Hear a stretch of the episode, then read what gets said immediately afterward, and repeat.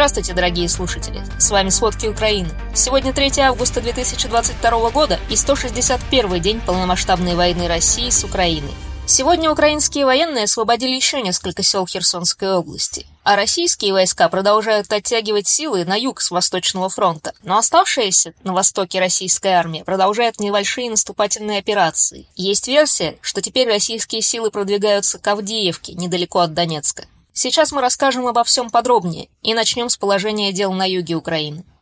По сообщению украинского генштаба, в акватории Черного моря российский флот готовится к применению высокоточного оружия. Там находятся два носителя крылатых ракет морского базирования типа «Калибр». В Херсонской области продолжаются боевые действия, слышны обстрелы и взрывы. ВСУ освободили от российских военных еще семь сел. На этот момент в области деоккупировано 53 населенных пункта. Украинская правда пишет, что более двух месяцев на большей части территории области нет мобильной интернет-связи. До этого сообщалось, что крымские мобильные операторы начали работать в Херсонской области, а украинских провайдеров связи просто отключили. Цены в общественном транспорте там выросли вдвое. В больницах не хватает врачей, и, по сообщениям прессы, их привозят из России. Украинские власти призывают население Херсонской области эвакуироваться любыми возможными способами, но, похоже, их осталось довольно мало. Недавно мэр города Кривой Рог писал об обстреле противотанковой ракетой автобусы с мирными жителями, которые пытались эвакуироваться на контролируемой Украиной территории Запорожья.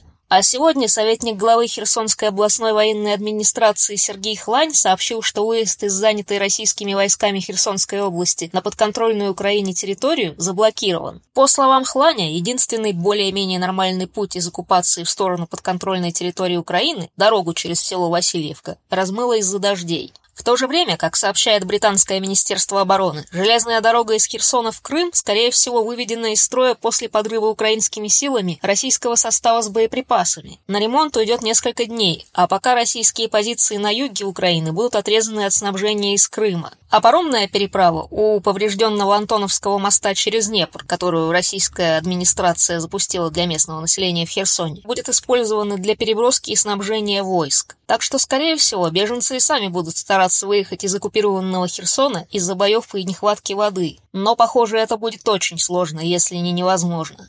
Последнее время каждый день российские войска обстреливают южный портовый город Николаев. И сегодня, к сожалению, они тоже атаковали его. В городе раздавались мощные взрывы. Глава Николаевской областной военной администрации Виталий Ким сообщает о пожаре в одном из районов города. Ракеты повредили несколько многоэтажных жилых домов, аптеку, магазины и попали на территорию конно-спортивной школы. В этих местах сейчас работают спасательные службы. Мэр города сообщил, что контужен один человек. Российские войска обстреливали Николаев и вчера вечером. В одном из районов города начался пожар. Был поражен причал. Повреждено также промышленное предприятие и жилые дома. По словам мэра, российские войска использовали кассетные боеприпасы. Их части еще долго после обстрелов могут убивать и ранить мирных жителей. Николаевскую область тоже обстреливают каждый день. С линии разграничения все время нет информации о состоянии мирных жителей и разрушениях. Из одного села области сегодня пришло сообщение об одном раненом мирном жителе.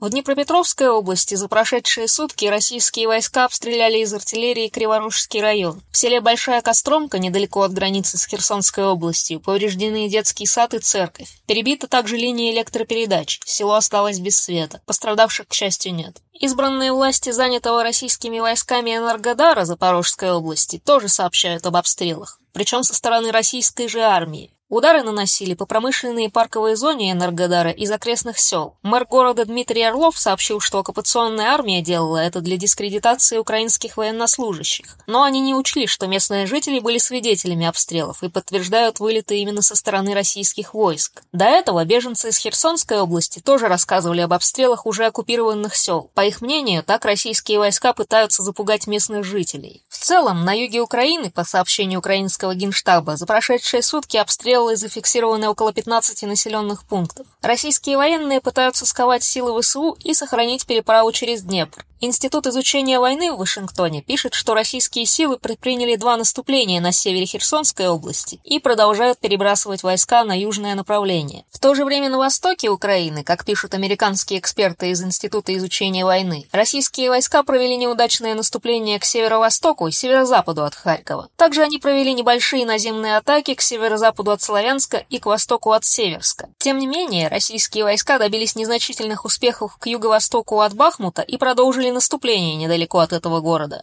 Кроме того, российская армия постепенно продвигается вперед вокруг Авдеевки, которая находится в 10-15 километрах от окраин Донецка.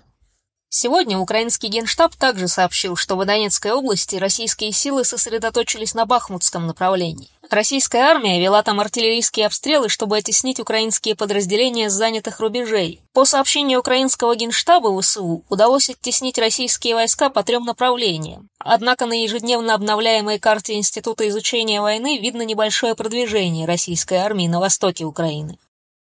Украинские власти ведут обязательную эвакуацию населения из подконтрольных им районов Донецкой области перед началом отопительного сезона. Оттуда уехали уже две трети населения, сейчас в регионе осталось около 250 тысяч жителей. Об этом сообщил руководитель Донецкой областной военной администрации Павел Кириленко. Но, по его словам, для спокойного прохождения отопительного сезона доля уехавших должна еще увеличиться. В Харьковской области идут боевые действия, и областной центр постоянно обстреливается. Этим утром Харьков тоже проснулся от ударов российских ракет. Об этом сообщил глава Харьковской областной военной администрации Олег Синегубов. По его словам, ракеты запустили из Белгорода. Пока, к счастью, пострадавших нет. Одна из ракет повредила промышленное здание. В Харьковской области ракетные обстрелы привели к пожарам в частном доме и на складских помещениях фермерского хозяйства и лицея. Тоже, к счастью, нет пострадавших. Российские войска почти ежедневно обстреливают Харьков и область ракетами и реактивными системами залпового огня. На севере Украины российские войска каждый день ведут обстрел Сумской и Черниговской области. За прошедшие сутки их тоже обстреливали. К счастью, жертв разрушений не было. А на западе Украины вчера российские войска атаковали Львовскую область. Глава Львовской областной военной администрации Максим Казицкий подтвердил ракетный удар. В воздушных силах Украины уточнили, что российские силы попали в зенитный ракетный комплекс. По предварительным данным, пострадавших нет. От этой войны страдает много детей, но до сих пор непонятно, сколько их. Представитель уполномоченного Верховной Рады по правам человека Оксана Филиппишна сообщила, что с начала полномасштабной войны с Украиной пропавшими без вести числится 204 ребенка. По меньшей мере 5911 детей были нелегально депортированы в Россию. По ее словам, российские власти хотят легализовать похищение украинских детей через специальный указ Путина. Этот указ позволяет в упрощенном порядке получить гражданство детям-сиротам, детям, лишенным родительской опеки и недееспособным лицам, которые являются гражданами Украины и находятся на захваченных территориях. С начала полномасштабного вторжения России в Украину, по официальным данным, 358 детей погибли, и еще 693 были ранены. И это без оккупированных территорий, где количество пострадавших пока невозможно установить. Украина пока не получила полной информации и о другом военном преступлении. Главное управление разведки Украины заявило, что российские власти отказались предоставить подробную информацию о том, какие украинские военнопленные были убиты и ранены от обстрела тюрьмы в Еленовке 28 июля. Представитель Главного управления разведки Украины Андрей Юсов заявил, что из числа жертв, имена которых Россия опубликовала в интернете, некоторые должны были находиться в больницах или готовиться к обмену пленными. Они не должны были содержаться в тюрьме в Еленовке. Вице-премьер Украины Ирина Верещук заявила, что Россия не ответила на запросы о возвращении тел убитых военнопленных в Украину по состоянию на вчера. И это пока самая свежая информация о процессе.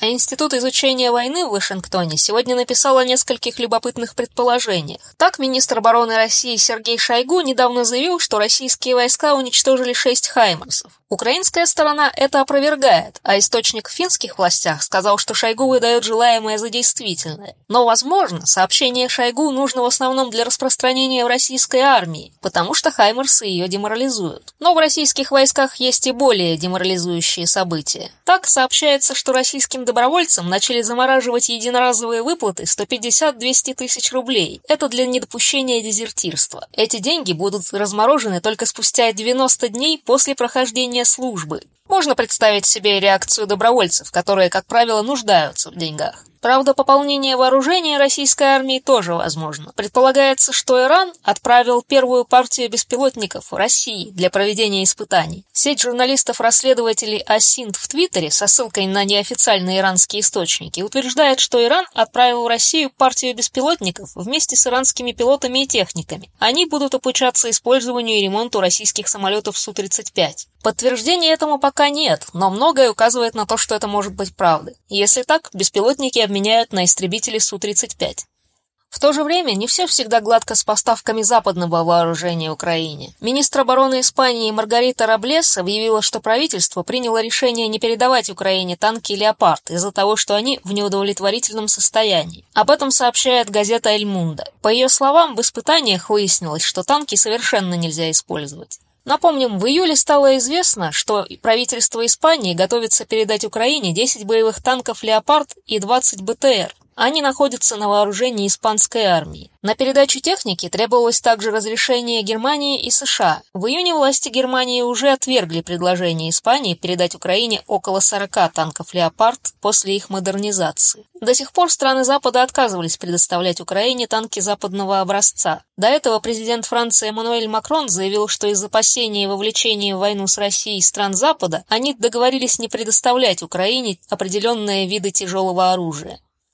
До побережья Турции зато наконец-то добралось первое судно с украинским зерном, которое вышло из порта Одессы после начала полномасштабного вторжения России. Об этом сообщает агентство Рейтер со ссылкой на очевидцев. Сегодня инспекционная группа координационного центра в Стамбуле проверит корабль с кукурузой, после чего он отправится в Ливан. Накануне президент Владимир Зеленский заявил, что в своей очереди на отправку ждут еще 16 судов. Он подчеркнул, что все заработанные на экспорте средства и международные связи будут вкладом в усиление Украины. А в Мининфраструктуры заявили, что три разблокированных черноморских порта смогут экспортировать каждый месяц около 3 миллионов тонн агропродукции. Пока соглашение рассчитано на 120 дней и может быть продлено на такой же срок.